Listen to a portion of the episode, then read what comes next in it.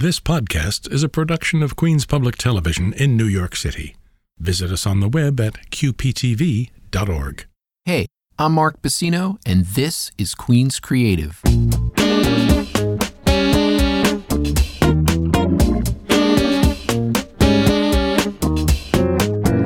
Welcome to another episode of the Queens Creative Podcast, coming to you from Queens Public Television in New York City. I hope everyone out there listening is healthy and keeping safe. On today's pod, I welcome the talented singer songwriter, film composer, sound editor, and Forest Hills Queens resident, Eitan Mirsky. In addition to the seven album releases credited to Mr. Mirsky as an artist, Eitan has also written music for a number of critically acclaimed and award winning films such as Happiness, American Splendor, Palindromes, and The Tao of Steve. And if that wasn't enough, in addition to his musical work, Mr. Mirsky is also a skilled film sound editor, having lent his talents to several Academy Award winning motion pictures. Listen in on this episode as Eitan and I discuss Eitan's music, his collaborative relationship with acclaimed filmmaker Todd Solondz, what it was like to have one of his songs sung by REM's Michael Stipe, and much more. Then, after our talk, be sure and stick around as Eitan treats us to a remote live performance direct from his home here in New York City. Okay, let's jump into my conversation with the very cool Eitan Mirsky. Hey man, welcome to Queens Creative. Thanks so much for uh, talking to us. I appreciate it. Oh, thanks for having me. Yeah. Um, so I, I wanted to start, as I do with a lot of my guests, I thought I'd start by diving a bit into your background. Um, so you're a New Yorker, born and raised, a Queens kid from Kew Gardens Hills, right? That's right. I grew up uh, near uh, Main Street and Jewel Avenue, if anyone knows where that is. Right, right. So what was it? What was it like growing up in that in that neighborhood as a kid for you? Uh, well, I don't know. I mean, how would you describe it? I mean, I, uh, you know, it's it's like a normal kind of semi-suburban area. You know, I mean, Yeah. you know, it's uh, you know, I I lived in a garden apartment, mm-hmm, which mm-hmm. is like a two-story building where you have your own door to the street. So it's almost like a house. Then across the street from me was, you know, there were houses across the street from me, but I lived in a garden apartment development. Now I thought I read one time. I don't know where I read this. I didn't like Paul Stanley from Kiss grow up in Kew Gardens Hills. Did Yeah, have you ever- I've read it in Have you ever heard that? Wikipedia or something that he lived just a few blocks away, seemingly, from where I lived. And both Simon and Garfunkel actually lived over there too, even though they're known for attending Forest Hills High School, but Right. they actually lived in Kew Gardens Hills. I, I do think I read that Garfunkel has bar mitzvah at the Jewish Center of Kew Garden Hills, or it's Kew Garden Hills Jewish Center, whatever it's called. Uh, I know when I was growing up that people would mention playing basketball with Paul Simon's brother in the playground uh, over there. Uh, there's this. Uh, there was. There used to be these playgrounds by Park Drive East. It was called. Mm-hmm. It's which is like part of uh, Flushing Meadow Park, but on the other side of of Jewel Avenue, which runs right through the park. There's another park. And anyway, That's- people would say they played basketball. Goodbye to I- I- I Rosie, Queen know. of Corona. Yeah. It, you know, I, his brother looks exactly like him. I, guess it's his younger brother, and he's also a musician. Yeah, it's crazy, Uh, man. And he looks just like him. It's crazy. I never even heard of the guy till no. I mean, I had heard of him, but I hadn't heard that he was a musician till recently. And then and then someone said, "Look him up." I, I mean, I was just saying that I had grown up and had heard that he lived in the neighborhood. a, kind of, a, a ton of amazing musical talent has sort of grown up in that area. I don't know. There, there must be something in the water. But like, so, Mm-hmm. so as a kid growing up in Kew Gardens Hills, how did you get the musical bug? Like, how did you play? You know, did you play in the usual high school garage bands, that kind of thing? Uh, what was that? no, not at all. Well, I don't know what it was, but when I, I guess I didn't. I started taking lessons uh, when I was in tenth grade. I took lessons from a guy who was, uh, I guess he was an old band leader, like in big bands or Really? something. Uh, Like guitar lessons. You're talking guitar lessons. Guitar lessons, Right, right, yeah. I mean, how I got the bug, I mean, I don't know. I just was i- into it. You know, you a little younger than me, but still, you know, growing up in the '70s. I mean, it was just like, I guess people just wanted to be a rock star and whatever. yeah, there was a a lot less distraction. That was like a thing. That was like you know. I mean, yeah, sure. I remember as a kid too. It Yeah, like I mean, it just seemed like a lot of people wanted to get into music. I, I, I mean, I wasn't thinking about quote unquote getting into music. I was just like, you know, it was just a cool thing to do. You know, it wasn't. I didn't have any plan. I was just. I don't really know. I, I my mother told me recently that I wanted to learn the piano, but she didn't want to get a piano. I don't even remember that to tell you the truth. Right. But anyway, the guitar is a someone- good, good, uh, yeah. you know, yeah. substitute. Right. I think it's because she had a piano in the her apartment when she grew up, and I saw that visiting my grandparents or something. Oh, really? But I don't even remember that. But anyway, somehow got a recommendation or something. I guess this guy, Jerry Otto, he he lived in you know my neighborhood. He was over on um, I think it was Melbourne Avenue near uh, Queens By the College. college, and yeah. He he he wrote these books actually. Like he had this chord book that showed you how to figure out different chords with a moving plastic thing that you know you could oh, transpose Oh, wow, everything cool. from one key. And he invented this as a double pick, which had this piece of foam in between. So it was a stereo pick. Sorry, I think he had advertised it as a stereo pick. Stereo and then pick. it, and then it also had a jagged edge on one of them, so you could make weird Really? sounds with that. Wow, so he was like a he's like a tinker uh, as he well was as an a, in, kind of an inventor, and he had these books, and uh, but he whether he wasn't a rock guy, he did say he uh, had taught other people at one point, and I'm I I I don't I think it was maybe someone from Electric Flag was some was someone one of those guys from Hollis. I I, I don't Oh, know. I don't remember what he Black was telling Flag me. or somebody like that. Yeah, yeah, uh, someone who was famous. Maybe he had. his claim Uh, to fame. Yeah, I'm pretty sure he's not alive anymore. It was kind of a weird experience because when my father would drive me over from lessons sometimes and he would be waiting, I mean, he just, uh, he would have him sit there and have, and give my father to read, the, uh, not read, to listen to on a, the late great planet Earth, which is like this evangelist thing. I, I think he was some kind of born again guy. And Oh, I his see. daughter, I looked her up recently, is into that now. Oh, I uh, see. Herself. so he's Anyway. an interesting character to sort of uh, influence your your musical Yeah. beginnings. Yeah, yeah. But I mean, uh, it was kind of unfortunate that I didn't wasn't really playing in a rock way, but it's okay because I just uh, I'm not really trying to be a guitar uh, virtuoso. Right, so you're more of a, a songwriter. That's sort of your yeah, thing. And, yeah. And uh, but if I had, I don't know what would have happened. I, mean, I, I, I guess I would have. well, you must have been to- listening to bands, right? Like, what were you listening to around that time as a teenager? Were you, were you? I mean, you- I assume you were listening to rock bands. Yeah, I mean, I like the Beach Boys a lot. I mean, I was listening to other stuff like the Who, but I mean, I, I did like the Beach Boys a lot. And then I took only took uh, guitar lessons, you know, I guess through high school. So in other words, from tenth to twelfth grade, I think I took guitar lessons. Uh, and other stuff I was listening to was, uh, you know, just you know, um, things like I, I was into the J. Geils band for a while, uh, Mink DeVille, uh, you know, Sure. things like that. Sure, But sure. uh, That's cool. and Nick Lowe there towards the end of my high school.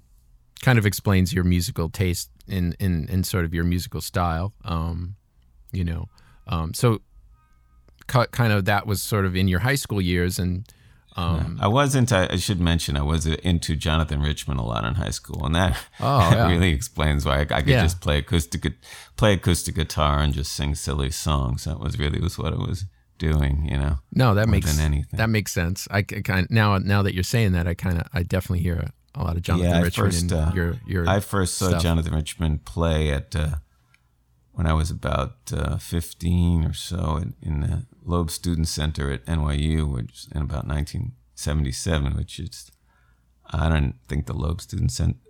The Loeb Student Center exists anymore. I'm sure there's something there. A building. I don't know if it's still called that. You know. Right, right. Yeah, he's he's he's an interesting character too, man. And I could t- certainly listening to your stuff, I could totally hear, um, you know, the inf- influence. Now you mentioned NYU, um, you know, so sort of going forward a bit, um, you you graduated from Brandeis, right? But then you attended New York Graduate Institute of Film and Right, I Television, right? I should point out, maybe it's irrelevant, but to explain, I did go to private school in Soho.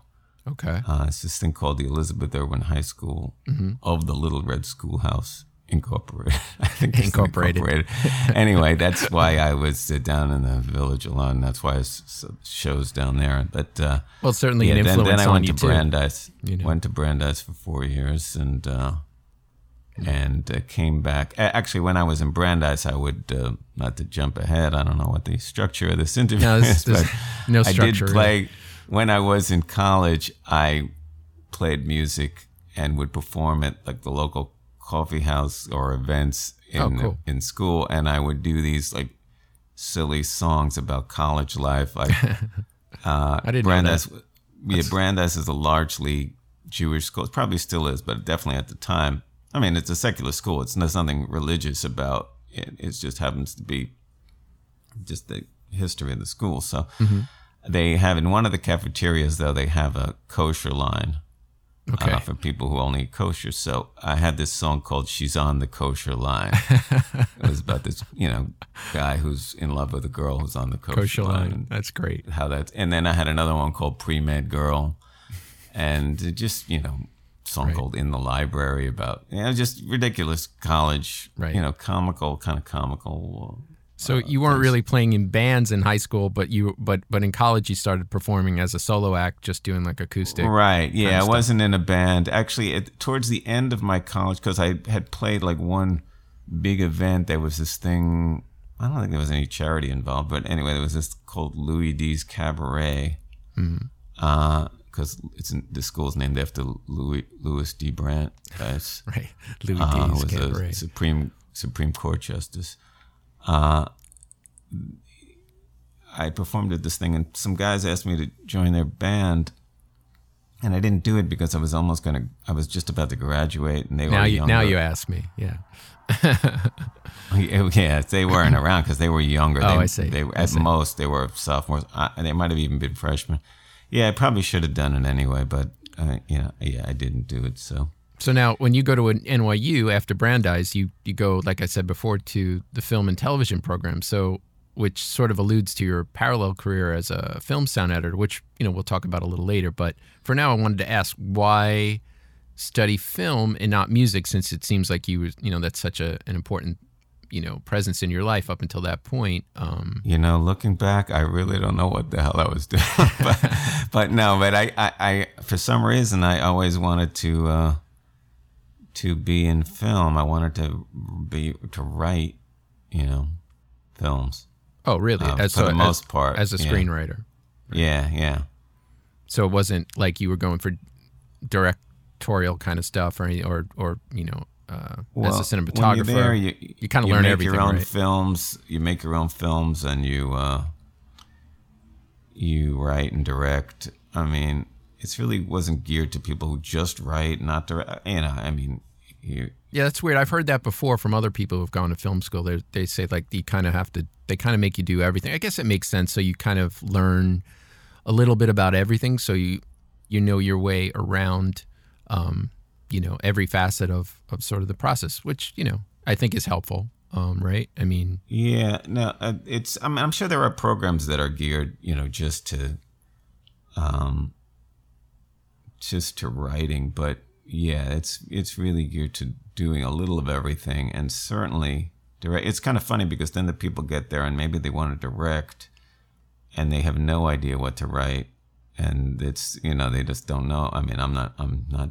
separating myself from that. I'm just I'm sure you know but it's just like how to come up with anything to actually do is a problem but yeah, no. well, I, you know it's hard to put myself back in the time i i think i just i wanted to do it So you didn't really view music as a full time thing. You kind of felt like it was something that you were doing as a as a pastime that you enjoyed, but you did, you weren't really looking at it as a formal never, career. I never thought that I was going to um, make a living out of music. Maybe like I thought I would have a band when I was, you know, in high school. I might have like had a fantasy of having some band, but it never, it never occurred to me that that then I would do it for a living or anything.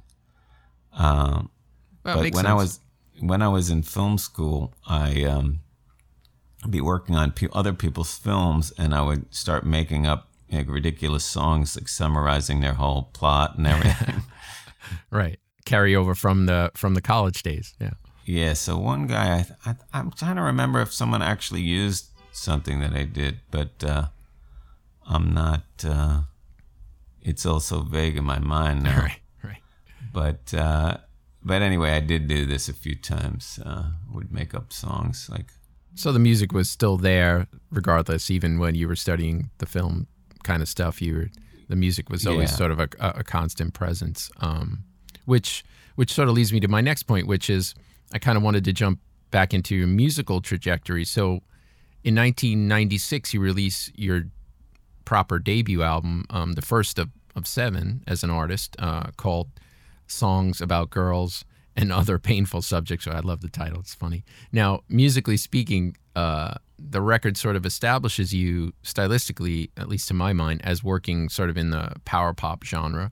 Um, but the title of the record and its lyric, you know, and the record's lyrics sort of point to what would become as I see it, like a recurring theme in your work, which is humor, right? Like your your song lyrics are always very clever and snarky and and funny, you know, to great effect, and it kind of goes along with what you were saying about you know the, the writing you were doing in college.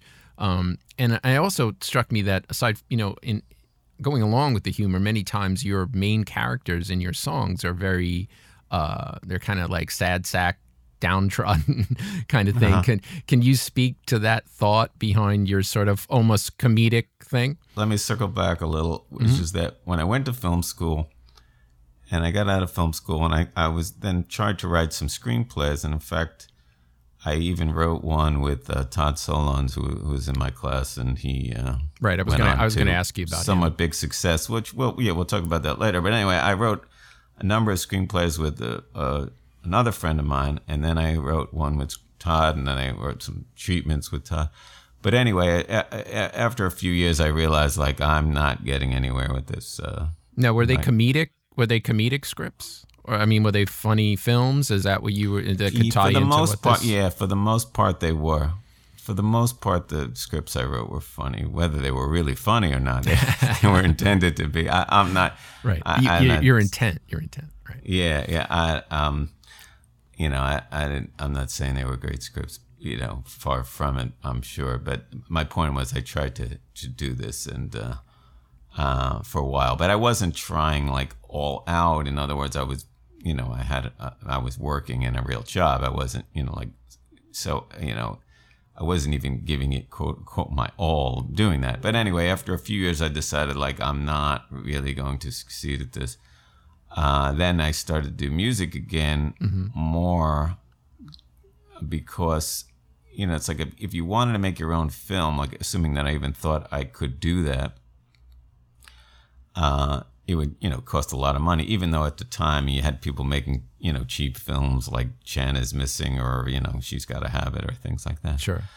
Still But, you know, expensive. cheap film was still expensive at that time. It's not like cheap film today. You know, if you think about it. Right now, you can make a cheap film on your phone, and it would cost you nothing or whatever. I mean, theoretically, Theoretically, not- right. Obviously, you'd still have the good good story, and you'd have to have a, you know, Yeah, you know, you'd, have, to have all the moving parts, but figure out how to do it. but it wouldn't cost but- you ten million dollars. Yeah.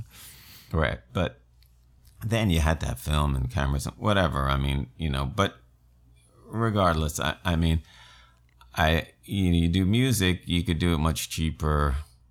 And I had a friend who was in a band and he had like home recording equipment and, you know, Right. So you kind of went about Uh-huh. it that way. So that was at, at a sort of inflection point for you where you're sort of like, hey, maybe this screenwriting thing isn't going to work out. So you started uh, channeling your creative energies a little more seriously into the songwriting. Right. I mean, again, it's not still. I was didn't still didn't wasn't thinking I was making good living out out out of it or something. I was just like, there's a good another way to make be creative, and it doesn't, you know, and and and also you could Another outlet. yeah. actually complete something. You're not, you know, Yeah.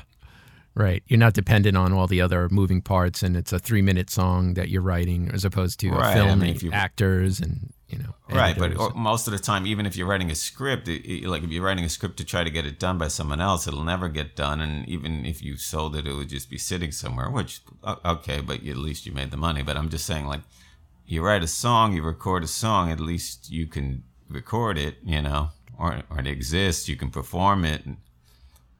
Uh, so that was my thinking there. But as far as the first album, yeah, I didn't really even know, and maybe you're in the same, I'm, I assume you were in the same boat. Like, I didn't even heard of the term power pop. I mean, at the time when I was recording the, my first album, I didn't even know that such a thing existed.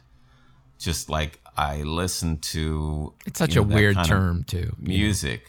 I just listened to that kind of music. For I did listen to the Rubinoos uh, when I was in high school, and I'm sure there were some other bands um, also of that time that period. Fr- but I, was, genre, I didn't know right. there was any classification. I mean, you know, I, I don't think I knew either back then. You know, just. But uh, I mean, like, I listened to oldies radio a lot, so you know that kind of music or whatever, you know, it's very melodic. You know, other bands like that. Yeah. Like I said, I like the Beach Boys, but I mean, if you're taking just singles by like Tommy James and the Shondells or the Grassroots or something, you know, I mean, I know. Right. No, I, I hear you, man. I had the similar experience. Like I was writing, and I, I, I, very similar to what you're saying. I mean, I remember one A and R person, like a cool person at Columbia that I was talking to early on, and they were like, you know, you're really like a pop guy. Do you know that? Like you should really you should really write like that. You know, like you should really accentuate that because it sounds like that's really what you're doing naturally. Um, and that's funny because that sort of, you know, made me think twice. And I, you know, I I sort of focused in on that um, before I made my first record just to, uh, you know, like take their advice and be like, yeah, you know, it kind of I kind of do like I don't know what you call it, but I do like you know ultra melodic music and and uh, you know I think everything that you're describing, uh, you know, is seems to sort of fit that same bill. You know.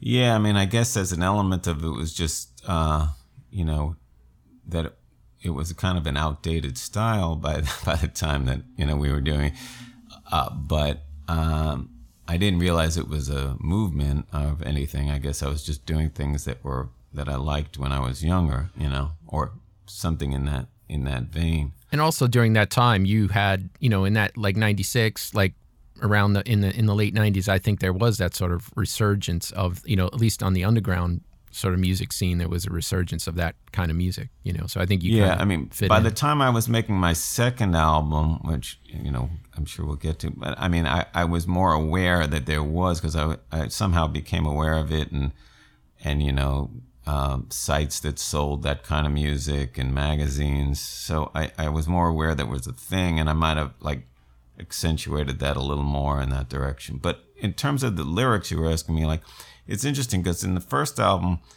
I was I, I didn't have any particular focus. It was just my natural way of doing it, and I was just writing pop songs and. I guess the personality of her it was somewhat humorous, and people reacted to the lyrics, but I hadn't thought about that much. And then when they did, I then I focused even more on the lyrics subsequently and other things. But there, I was just trying to write songs so I could do this album. you know, I was just, I was just like, I want to do something, and I and I this is you know just what came out. Yeah, but, I, I noticed that, like you mentioned, you know, your subsequent records. It seems like you, it seems like you go, you know, further into that sort of, uh, you know, into that well, so to speak. It's a bad expression, but just like you're you're mining more of the comedic kind of vibe. I think as as as you progress, as you get into your second record and stuff, it sounds like that becomes almost like the like an you know an Eitan Mirsky sort of signature thing. At least I you know when right. I listen no, to I stuff. think it's definitely true because in the beginning, as I say, I was just like, hey, I just I mean I'm writing songs and I need lyrics for these songs. I mean I wasn't you know I wasn't trying. I wasn't deliberately necessarily you know, thinking about it, then when people were like, "Hey, I really uh, enjoy these lyrics," or "They're so fun," they're fun. They weren't like so funny. I mean, it wasn't, you know, like a laugh riot or anything. But like, I'm, oh, really? I mean, no, I didn't even know you, you felt that way. Okay, uh, well, that's you know. It seems sort of like a natural extension from what you were doing. You know, uh, from what you were describing to me, you were doing in, in college and in film school. It's sort of like you were just kind of writing these funny songs that people were noticing and then it just seems like it's something inherent to your personality that you just you know you're right. you're that kind of you like to Yeah, exactly. But then when people were making a point of it, when I hadn't even been like, I thought I was writing normal pop songs. but then I was like, oh, I'll I'll accentuate that even more because you're actually reacting to it. You know. Right. Yeah, that's always a you know you get feedback from the audience. Oh, that works. Mm. You know, it's kind of cool. And I and I think you're great at it, man. I mean, I think you know I think you're you're really great at it because I think you know there are some people that do it. Um, you know, I've done it myself. It just you know I think there's there's a fine line be- between where it gets like like I guess you, you I feel like you kind of have to walk that line, uh, and I think you do it perfectly. You know, you don't want it to be like too like yuck yuck, you know, and I think that you want to have some you know sort of uh, gravity in it, some pathos, which I think you have. You know, you kind of use that to use the the the, com- the comedic sort of thing to your advantage in telling a story and in getting a feeling across, but not in a way that it becomes like a you know like a joke so much and i feel like it yeah, still I don't supports like songs in general that are like yeah total jokes because uh I don't think you'd really want to listen to them over and over. Maybe there are people who do listen to those songs over and over, but right, yeah, I, it's a great use of humor. I mean, the way you're doing it, for sure. You know, um, aside from your work as an artist, you know, I, I wanted to talk a little bit and, and have some time about um, talking about that you've also done a sizable amount of music work for film, right? So songwriting for film, like you've contributed songs to some critically acclaimed and award-winning movies like Happiness with Philip Seymour Hoffman, American Splendor, starring Paul Giamatti, The Tao of Steve, Palindromes, like yeah, actually, that's a good segue that you're making because that's exactly at the point where I actually started to get into it. Mm-hmm, was mm-hmm. after the first album. I, I, I'm, I'm losing the chronology a little, but I, because I, I, know I had a song from my first album just in the background of a film. I mean, I didn't write it, especially if it was, and you could barely hear it. It was. it was like a sync thing where they is after not per, not purpose Blue, not purposely Desert written. Blue was the name of it. Mm-hmm. Um, I think Christina Ricci was in. Maybe even um, I'm, I'm, I'm on the people's names. It's a long Goldie time now. What's Goldie Hawn's daughter? Oh, um, oh yeah, I'm I'm I'm blanking too, man. Uh, uh, uh, I'm gonna come around it from the back anyway, end. Anyway, there were there were other famous people in the movie anyway. But but the point being, like, I think I might have had that before Happiness, but I mean, it was a lot of these films that are were produced by the same company, Good Machine, which was a Kate Hudson. Kate Hudson. Kate Hudson. There right. We go. Right. Okay. I was trying to think of the father's name so I could remember. I, that's why I said I'm going to approach it from the back. Mark Hudson from the from the right. Hudson brothers. It's, right. You know, it shows where our heads are at, man. We're, we're talking about obscure pop bands from the '70s and their daughters. right. At that time, so I, as I mentioned, Todd Solondz was in my film school class, and um, he um, was making his uh, what actually was his third film, but mm-hmm. uh, most people don't know about his first film. But he had his second film was a big success, which was oh, Welcome to the Dollhouse, and now he's sure. making the next film, Happiness, and uh, one of the characters is a aspiring singer songwriter, and he needed a song that she had written. I mean, in the context of the film, that this character had, would perform a song so he gave me a few ideas, and I wrote, you know, you know, bits of three different things, I think, and then he chose the one that that became the song "Happiness."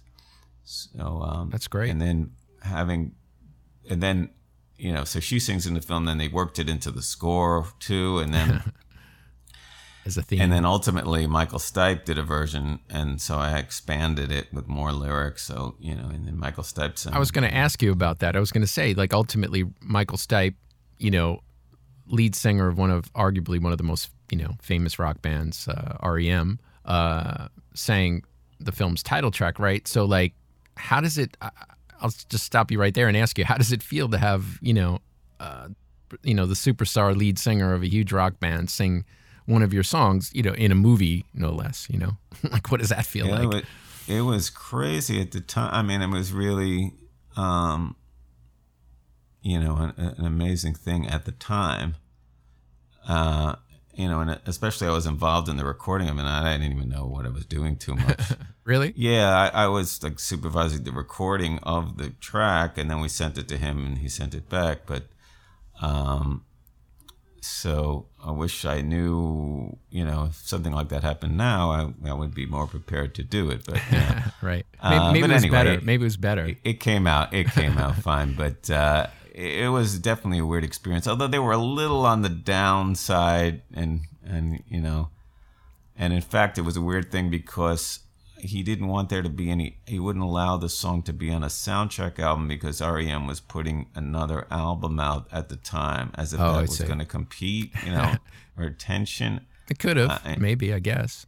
when you're up in that level of, you know, of the world, you know. I guess, but it's like you know, I- maybe it would, would have been a sensitive thing within the group because they weren't involved in playing on. I, right, I right, know, right.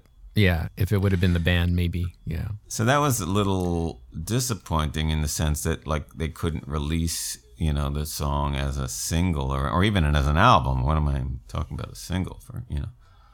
Um, So it was just in the movie, but nonetheless, man. I mean, just an yeah, what an No, it incredible experience. It was great right? because, like I said, that was one of the biggest groups of the last decade at that time. Sure, Uh, sure. I wish I had known more about how to submit songs. Not not to say I would have gotten Academy Award nomination, but I wish I had known about the process. Like they're always changing the process, but I still think it probably was the same, and probably is the same now. That you have to basically submit it yourself and attest to the fact that you wrote it for the film. oh, I see. Yeah. Like they don't assume that any song that's in a film was written for the film because clearly that's not true. You know. Some s- sort of added after the Uh, and after the producers fact. didn't even tell me anything about it you know like there was a process so i didn't do anything for that film again i'm not saying Yeah, all that stuff happened. is so mysterious, man. You know, I think I think it's you know it's in that stratosphere of uh, you know Hollywood, you know weirdness designed to uh, you know game it so that you know they can kind of do what they want as opposed to you uh, you know giving the little guy a shot. Um, yeah i mean the thing yeah no because they have look look you get disney every year you know that's what i'm saying like and there's big money behind getting all those disney so- song i mean it doesn't Yeah, matter or yeah. any um, number of other big films they're really pushing and you know but Yeah.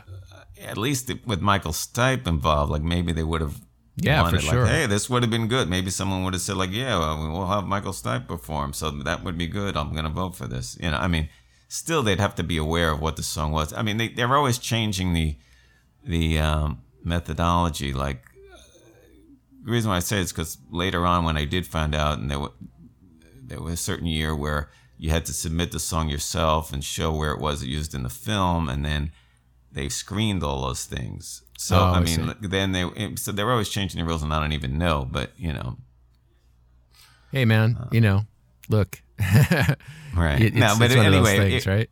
It, it was Chalk a it up big, to uh, uh, learning. it was a big uh, thrill then at the time. And then from that is how I got um, some of the other bigger songs that I got because I was then hanging around the Good Machine office. Uh, and they were, and I was talking to one of the guys who was worked as a producer there, and I was like, "Hey, well, you guys doing anything else? You need any music?" And um, by then I guess I had done a, a second album, yeah, which was called Get Ready for Eytan. And uh, and they said, Well, yeah, well we're working on this film, The Tao of Steve, you know, if you want to give me some of your music, I'll get it to the director. And I had this the second album and they gave it to her and she and her editor started, you know, putting songs here and there into the Oh, that's cool. movie. So, sort of spec. The weird thing is too, she was she had gone to NYU a couple years behind me, so she knew who I was. I didn't remember. Oh, wow. you know, who Cool. She was, but uh, but then uh, a while later, they go like, "Well, you really um, we really like your music, so could you come down and look at the movie?" And um, we need a song for the uh, tail credits. Oh, wow. So I go there and I they put me in a room to watch the movie with another guy who I think was the guy who wrote the score to that other movie I was talking about, Desert Blue, Oh, because wow. that was another one of their movies they had done. So we were watching the movie together, which is weird. because That's we're weird, both there yeah. for the same reason. Uh, but okay, um, and uh, and then I'm watching this movie and I'm realizing, like you know, and anybody who's seen the Tao of Steve, it's about this guy who develops this philosophy of picking up women by being a quote unquote Steve, which is you know he's got these three rules, which is It's a great movie. you know be distant and aloof. But he's and- he's referring to Steve McQueen.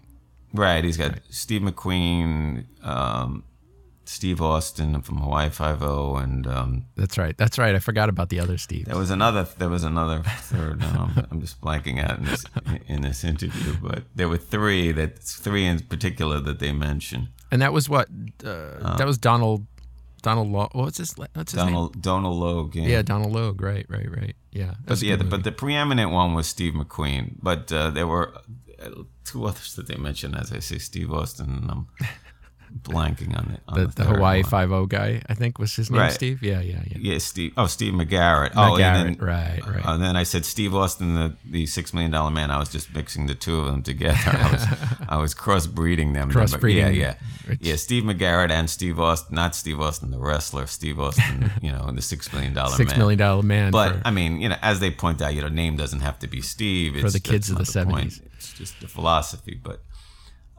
yeah, it's a funny movie, man. It's, Um, it's funny. So anyway, as I'm sitting there, I said, like, you guys aren't be- gonna believe this. Well, I didn't say it while I was I was saying to myself. Like, I had written this song called "I Just Want to Be Your Steve McQueen" a few months earlier Wow. because I was working, uh, doing sound. Actually, as you mentioned, I was a sound editor, so I was doing sound for a short film uh, that was written and directed by this guy named Barry Strugatz, who wrote the script for uh, "Married to the Mob." And this film was like a Cinderella story. It's this real schlubby guy who's working in the mailroom somewhere, and he he gets picked on at work, and he gets picked on on the street, and uh, you know, and his father, who's played by Bill Macy from Maude, oh, sure. uh, makes him clean up the house while he's going off to Atlantic City on a gambling trip. right. So, and then one night, while in the middle of the night, he's watching television. I mean, he falls asleep. He wakes up, and and uh, The Great Escape is playing, and then he has like an out of body experience, like lightning is hitting, and then he starts shaking and all that, and he's like possessed by like he's gonna be like Steve McQueen. So I I said to Barry, I like, look, if you if you want, I'll write you a song, and you know, you could use it, not use it, whatever, do whatever you want, you know. Sure. So I so I did, and then he put that on the tail credits of the movie. Oh, okay. So I didn't know that. I was like, I'm watching this movie where the guys also, act, you know, philosophy is like Steve McQueen, and they didn't know that I had such a song. They just called me into Wow, that's right weird. and I was like, well, you guys aren't going to believe this. When I got out of the screening, I said, you guys aren't going to believe this, but I already have this song that I recorded a few months ago called "I Just Want to Be Your Steve McQueen." And they were like, "What? You're Yeah, clairvoyant." it was weird Yeah. because one person was like, and I can't remember who is who. Like, uh, I think my point is they weren't, they didn't seem that excited about it. You know, which like, what are you talking about? You just called me in to write a song, and I'm telling I you I have a have song one. that's exactly like. And it's you not know like it's a song about like sunshine or love. It's a song about a really specific like Right. thing. Yeah. Right. I mean, like, how could your Unfazed, reaction not be more, uh, you know? Okay, but then they did get into it, and then I and then I wrote another song while I was at it. Maybe partly because they didn't even seem that excited about the first. I, I don't remember, but I wrote this other song. You know, just summarizing. It's kind of back to my film school days, like summarizing the whole movie called "The Tao of Steve." Isn't it time? Because I'm saying, isn't it time you learned about the Tao of Steve? So they ended cool up song. not not using the Steve McQueen's song for the tail credits. They ended up putting that in the movie in in a scene towards the end montage, and then using the other song I wrote on the tail credits. So they used both of them. Yeah, I remember Uh-huh. seeing that. I think I saw that film at the Angelicos. It's it's uh it's it was it's a cool movie, man. And there was catchy yeah, songs. I remember man. being in touch with you around that time. That's around the time when we when we first met, uh, and we we went to see uh, Mike Viola. And, That's right. We went to see. I uh, think. I think so. Yeah, at Fez or something. I think that's that's. Yeah, yeah, yeah. around Fez, that right, time. Yeah, exactly, long, long, right. uh, long lost Fez, man. Those those were, were Right. cool days. Um, But you know, you'd mentioned before Todd Solondz, so I wanted to I wanted to just get into that a little bit. Um, you know, I was curious about how your working relationship and sort of the collaboration. Uh, and you touched on it a little, but how did that working relationship and collaboration uh, with Todd come about? I mean, did, was it just you were the college buddies and you were writing together, like you'd mentioned, or I mean, how did that sort of? Yeah, well, I basically yes. I mean, he had a, his previous movie, Welcome to the Dollhouse, had a lot of music, which I wasn't involved in at all, mm-hmm. and uh, he just whatever the working relationship with the woman who did the songs for that, he you know didn't work out or whatever. Okay. So I mean, I, it wasn't like, but you know how it is. It's not even like initially that he was committing to using anything. It's just like, look, I need these songs. You know, I'll give you a shot to try to do which is it. Great. It which like, is great. Yeah. Yeah. You know? So I mean, like if he hadn't liked anything that I had presented, he just would have done something else that wouldn't, you know. And that would have been it, you know. But I you mean, guys were friends. I mean, you hung out in college. I mean, I guess were you close yeah, friends, yeah, or were yeah, you no. just uh, like working partners? No, no, we were we were friends. We were friends. So it's like you know, I was seeing him, see him all the time. I not not not now, but I'm saying at the time. I the time, see sure, him, see him all the time. So yeah, he was just like, well, you could uh, give it a shot. You know, it wasn't. But like I say, he wasn't making any commitment. So there was hey, nothing. Man. He, you know, he wasn't. Uh, there was no risk on his part, is what I'm saying. Not that there was a great deal of risk on my on part either. either right, just, right? Yeah. So yeah, no, that's cool. That's cool that uh, you know that you guys had developed that sort of relationship and you know mm-hmm. carried it on. Um, you know, a couple of uh, a couple of movies in and stuff like that. Now, I we were talking about the film thing, but I just wanted to uh, ask you this: like, so obviously you enjoy writing for both film and yourself as an artist, right? So, how do you approach writing, say, a tune for a film project? You know, as opposed to writing a song for one of your records? Is it the same? Is it different? Uh, how do you, how do you go? Do you look at them differently? Go about it differently? I actually like, and I've noticed this long, you know, as I've gone on, but is that uh, just anything to like that, like an assignment like that, is good because you're, you know, then you have a reason to even be doing anything, you know and then and then it's a challenge to uh, put your own personality into it, even because like they want something, but then you're you have your own personality, and they they're probably asking you to do it for that reason, but you know, uh, but somehow to get your own personality into what they're trying to do, you know, right, right. But just just the fact that someone needs something is, you know. Uh, you know, it gives you motivation to even do anything. But it's assignment driven, saying, like you said.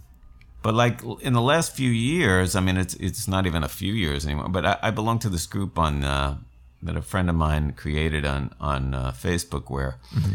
uh, he puts up a theme, and every couple of weeks, you within that time period, you could either post yourself performing a, a cover of some song that fits the theme, or oh, you cool. could write an original song. So, like the last couple of albums were, you know, almost all songs that I wrote for those oh, assignments. So, uh, in a, in a way, it's bad because I almost don't write anything anymore, other than like for these prompts that you know come on. And it's not like I'm writing all the time then either. I'm just if something strikes my fancy, but like, uh, yeah, I've kind of gotten out of the habit of just even just spontaneously writing something quote unquote for my, I mean, they're all for myself at this point anyway, but. Well, it's interesting because I've heard that said before. Like one thought comes to mind, you know, um, the late Adam Schlesinger from Fountains of Wayne. I've I've heard mm-hmm. him talk about that, and and you guys have similar parallels. He he used a lot of, uh, you know, humor in his writing, um, and sort of mine that the sort of the melodic thing too. But I'd heard him in an interview mention, um, you know, that he preferred assignment writing because he, like you, had done work for films and and and so, so it was kind of interesting. You said the same thing. It's sort of like you know preferring that having that assignment and then jumping off from there and putting yourself into it and your own you know personality. Um, you know, so that seemed to work for him. If if you're writing quote unquote like just for yourself, just whatever you are spontaneously thinking of, I, I think that's more of a tendency to just write the same thing, you know. That's that, true. You know, obviously, as you go through life, I mean, other things could, you know, well, more in your case, but like if you have a family and you're, you know, you're having kids, I mean, things are happening in your life that might make you write different songs. Not that you're going to write autobiographical songs. That's not No, it's, it's it's definitely true. I mean, I, I could attest to that for sure. I mean, I, I think my my set, my third record, uh, once I was married and had a kid, and certainly you know totally reflects that. You know, I, it's it's it's for sure. If you have you know if you different experiences are going to prompt things, but but I think what you're saying in terms of the assignment stuff is is cool. Is that it it's it does give you a, a hard and and sort of uh, fast target. Um, you know whether Yeah, because I mean, like, who, what? would- I mean, would I have ever written a song that mentioned Steve McQueen? You know, if I hadn't been, you know, of course had a reason to. No, I created my own assignment initially because I said to the guy, "I'll write you a song." right, but still based on his sort but of still, yeah. you know, I'm just trying to pitch it to him, but like it's still an assignment in a way, you know. I mean, and then this, um, and happiness similarly, you know, he just okay. The film he wanted to call the film happiness, so the first it was the character was joy, so it was like at one point it was going to be called joy and happiness. but I mean, like you know, it's you know, I and then then when we're talking about other films, I mean, then I, American Splendor, I actually uh, my friend who had cast uh, Todd's films, don't know, did she work? She definitely worked on Happiness. I'm I'm not remembering if she worked on Welcome to the Dollhouse. My friend Ann Goulder. Anyway, she called me in to actually audition to play the part of Harvey Pekar in American Splendor. oh really Now, what if it was because they were just calling everybody in and just trying to? I mean, I'm not an actor really, but I mean, I would do it if someone paid me, obviously. but, but my point is like whether they were just calling in a lot of people to show that they were leaving no stone unturned, or what actually her thinking was. Uh, anyway, I meet, meet with the directors, and they were like, uh, "What? Wait a minute, are you an actor or are you a songwriter or musician?" However they put it, because so, they knew I did songs so did wait a minute songs. they wanted you to try out for the Paul Giamatti role Right, right. okay That's what I initially went in for was the that's Paul wild man. role. that's that's crazy I'm sorry I interrupt you go ahead Oh yeah, no, no, please do. No, so I, I, I, you know, auditioned with a few scenes, and I had a few scenes of script, and went in and and and read them with the director. Mm-hmm. And then they were, you know, it's like, well, I don't understand. Are you an actor? I said, well, I, I'm- I, first of all, I said a few different things because I'm like, well, I'm like whatever you got, you know. But also was the sound editor, as I said, so I'm like, really, whatever you got, you know. Sure. You got any any, Got any anything, of these right? jobs if you got. And then they were kind of joking that they want, like I could write a song, but I didn't really get the sense that they really wanted a song. But but I just, I just said to myself, well, okay, I mean, I'll write you some. So then I went home and, and just took various things that were said in the script, various concepts in the scripts, and and made this song, sent it to them.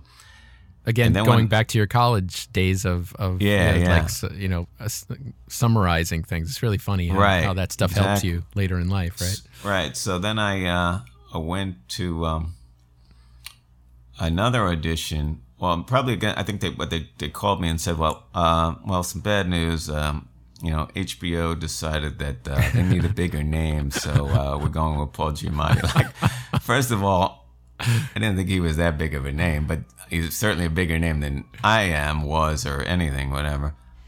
Uh, and I said, uh, you know, and I really look, I didn't, I, I never thought I was getting the part anyway, so you don't have to apologize. I mean, but then they were like, oh, could you come in?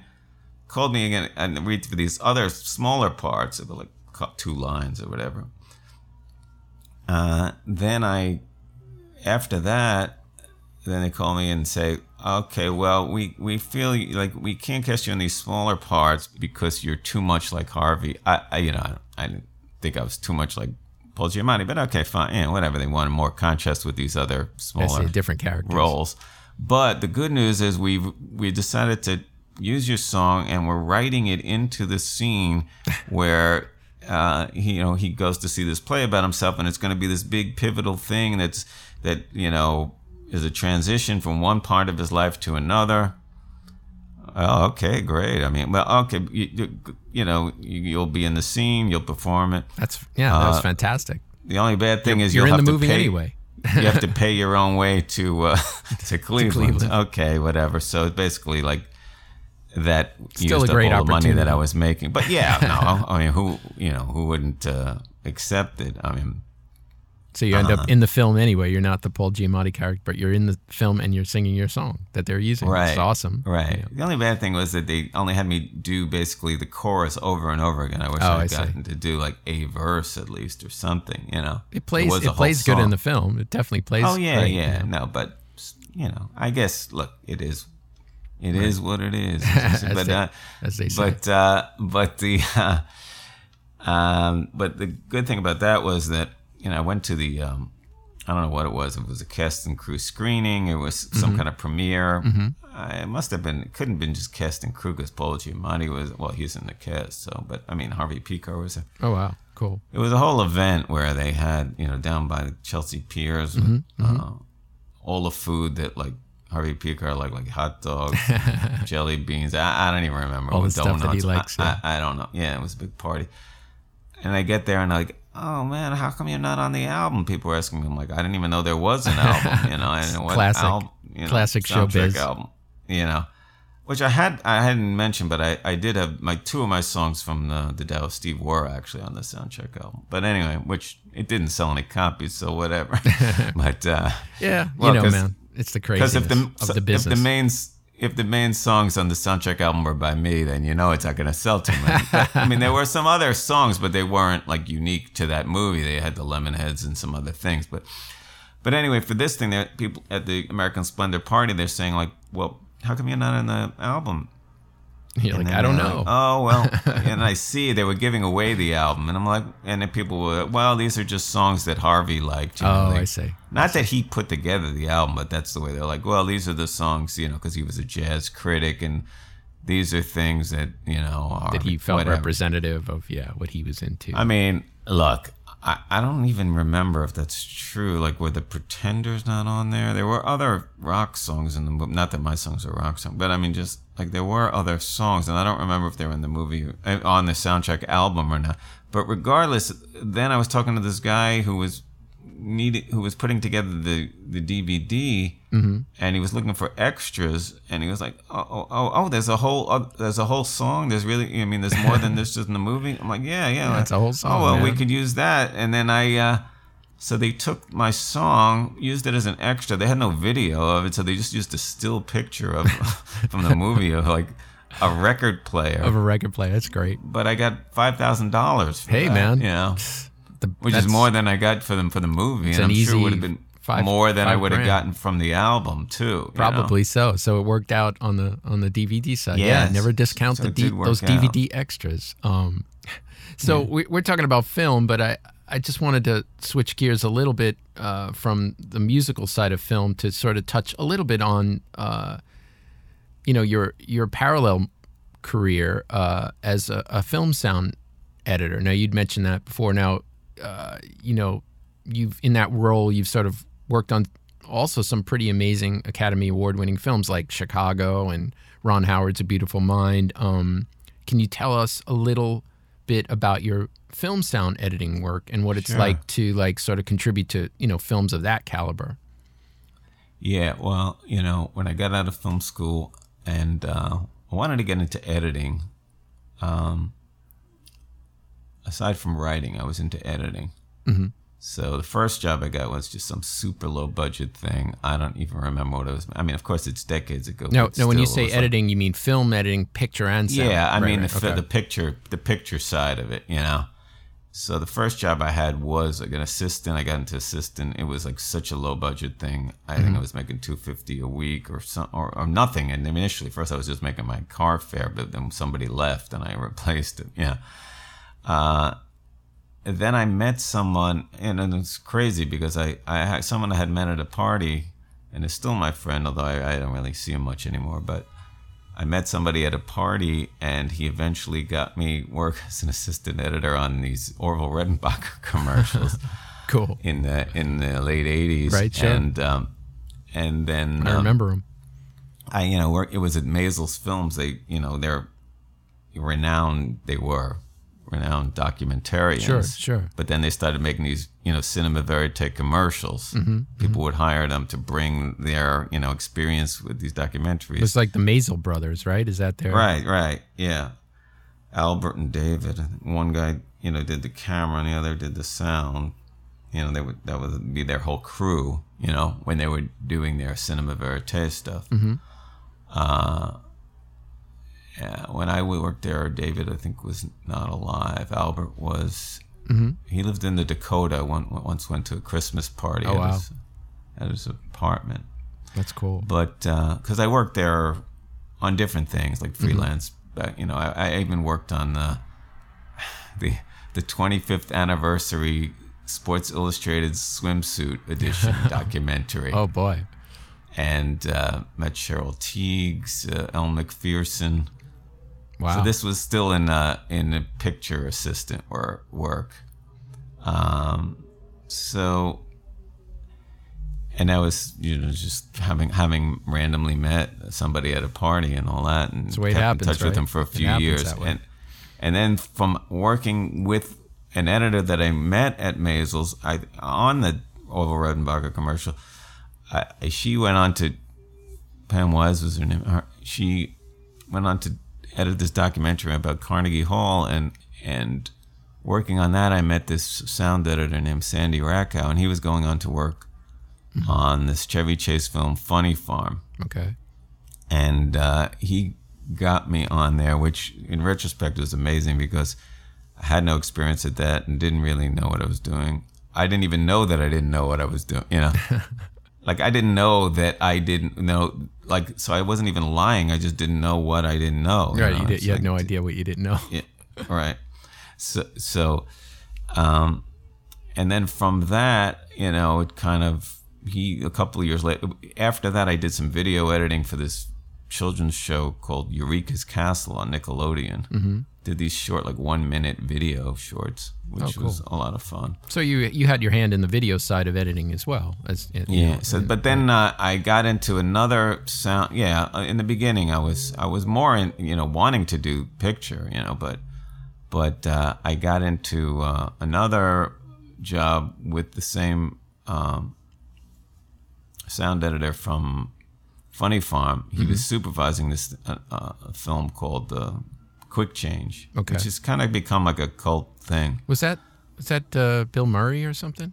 Oh no. Bill Murray, he's in it and he co-directed it. Right. That was cool. I remember that film. Was he a Yeah, clown or he, He didn't do well at the time, but I mean, it's uh, was he dressed as seems- like a clown or something in that? Yeah, he Yes. robs a bank Yes. dressed as a clown, and then nobody knows what he looked like. Right, you right, know? right. I remember I think that. I don't even remember. Does he walk out looking like everyone else? They leave maybe dressed as a hostage. I don't. I don't. Rem- I just remember that the film was good, and that it was like you said. It wasn't. It was like there were a lot of memorable, funny, like Bill Murray lines in it, and there weren't like it wasn't like the kind of thing that pe- it really didn't. It wasn't a huge hit. Yeah, I remember that. It was- Right, no, but it was a definitely cool film. not. But but people quote it now and they love it. It's funny because at the time, and you know, Bill Murray was around all the time because he was the co-director. And in fact, I, w- I would like jokingly tell people that like he was my brother That's how I got the job. like he changed his name from Bill Mirsky when he when he became famous. Like, and then one time he came into the editing. I'm like waving, you know, wagging his finger like Bill Mirsky.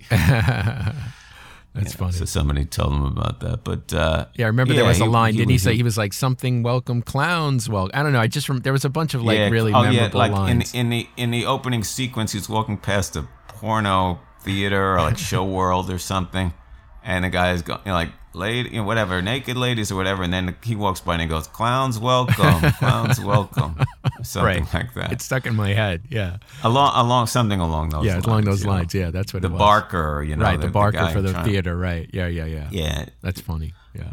Uh, so, but after that, then I kind of stayed in sound because it's just like more, more there were just more jobs in sound editing. So More I, more I worked gigs. on Bonfire, The Vanities, and eventually I, I hooked up with this uh, one supervising sound editor. I mean, I worked with a variety of people, but Mm-hmm. uh, this one supervising sound editor, Maurice Schell, and I worked with him for about 10 years as his right hand man. So, and then worked, we worked on a bunch of De Palma films, a bunch of David Mamet Wow. directed Amazing. films, and uh, but I did work with another crew uh, that did the Ron Howard movies too, and this that supervisor's name is Chic Ciccolini. So I, I worked with a, a few different groups of people. You know, That's amazing, man. It's just like an amazing sort of. Uh, you've kind of had two really interesting, you know, careers. Uh, you know, both sides. Uh, you know, in terms of well, really three, if you think about it. I mean, you've you put out a lot of records on your own as as an artist. You've you've done a lot of work for film uh, in terms of writing songs, as we were talking about, and you know, and then the whole sound editing thing. You know, it, within these films and Academy Award winning stuff. I mean, working with all these great people. It's it's really been it's really pretty cool. You know that you've you've kind of had these. And interesting too that you've had these three parallel paths, you know. Yeah, and the, the weird thing is that for the most part, I didn't get songs in the movies because I was working in movies. They really had nothing to do with it. I mean, there I did get a I one time uh, music editor that I knew got a song that you know was a pre-existing song and put it in the background of this Robert Altman film called The Company. But other than that, there really wasn't much occasion where the fact that I was in in film helped me at all. It was just. Uh, Just a and in fact, a nice- I, I now work at HBO, and that had nothing even to do with me being in American Splendor, which was before I worked at HBO. So and and uh, yeah, it's just crazy, man. It's funny how life works. You know, the more artists I talk to, uh, you know, it's musicians, comedians, whatever, um, actor. You know, you just you find that it's these it's these weird sort of little things that happen in life. Um, you know, that that put them in a certain place at, at the right time, and you know. Um, and then you know, one thing leads to another. It seems to be a recurring theme. I guess it's sort of a recurring theme in, in showbiz. you know, to be yeah, like, like, if I hadn't who you gone know, to you know. If I hadn't gone to school with Todd Solondz, wouldn't have, done. you know, it's probably unlikely that I would have ever done anything for film. And then not only that, like that having had the song in his film, then you know, motivated me to do more music at the time. I had done one album, but I, I might have just gone like, well, I made an album, that's all. I mean, I'm not selling it to anybody anyway. No one is buying, you know, other than like a few people that I know. So, it, you know, whether I would have done anything more with that at the time, I mean, who, you know, It all feeds. then- it all feeds off of each other in a weird right? way. Right, because then, then, and then I got things into more movies, and then that made me record even more music, and it just, you know, It's amazing. Excellent. Excellent. And as far as the you know sound editing career, I'm saying in the whole my whole career, that career, if I hadn't gone to a party and met a guy, I I would never even have gotten a job. Probably, you know, who knows? yeah. Yeah. It's good. Go to those parties, man. You never know. You know. So Mm-hmm. hey, man, I wanted to thank you so much for for doing this. Um, Oh, you know, I know you. it's you know taking time out of your day to do it, and uh, it's really you know excellent to sort of hear. You know your your career path. It's pretty unique and, and interesting. Like I said, with the sort of parallel things going again, all sort of feeding off each other. But um, you know, it was really cool to to hear your story and and how we go uh, and how you went about things. Um, you know, now before we wrap things up, I I know you're going to do a song for us from home. Um, I wanted to ask you like, what's the name of the tune you're going to do? And you maybe want to you know tell us a little something about the song. Sure, I'm gonna do um, the song "The Weed in Your Garden," Okay. and this is it's nothing. Not an illicit kind of weed. I just want. I don't want to get any. Right, we anyone wanna get that the wrong idea here. Right. Right. Right. Uh, but uh, and it's off my uh, album "The Year of the Mouse," Okay. Cool. and it's kind of uh, it fits into our whole discussion about like songs that are both comical in a way and serious at the same time. Awesome. Awesome, man. All right. Well, hey, man, thanks again. So let's do it. Here's Eytan Mirsky with The Weed in Your Garden on Queens Creative. You never planted the seed, but one day I just started to grow. Hiding my roots in between all the flowers where no one would know. Soon I was everywhere you didn't want me to be. I am the weed in your garden of love. You can't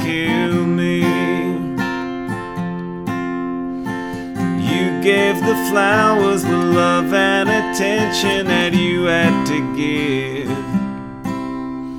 But you made it clear from the start that you don't even want me to live.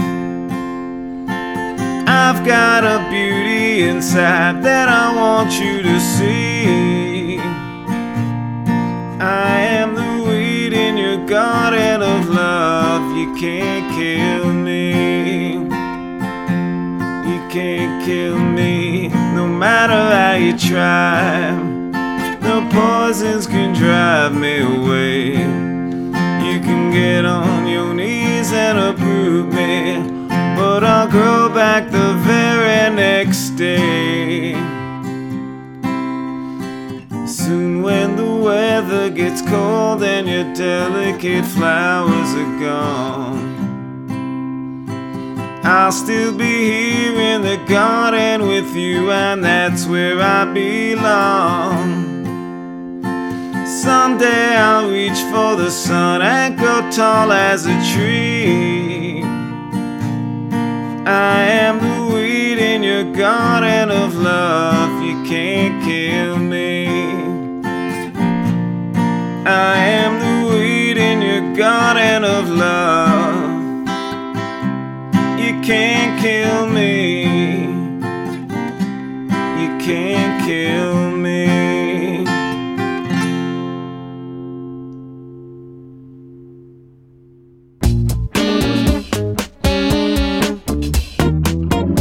Huge thanks to Eytan for visiting Queens Creative and sharing his interesting story. To learn more about Eytan and his work, search the interwebs for E Y T A N M I R S K Y. Well, that's it for this episode of QC. As I always say, I don't know about you kids, but I had a lot of fun today. If you like what you heard, please subscribe to the podcast wherever you get your pods, and please visit Queens Public Television on the web at qptv.org. QPTV can also be found on Facebook at facebook.com slash Queens Public Television and on Twitter and Instagram, we're at QPTV. Queens Creative was produced, recorded, and mixed by yours truly with assistance from audio engineer Lee Bacino. Thanks for listening. I'm Mark Bacino. Till next time, stay safe out there, folks.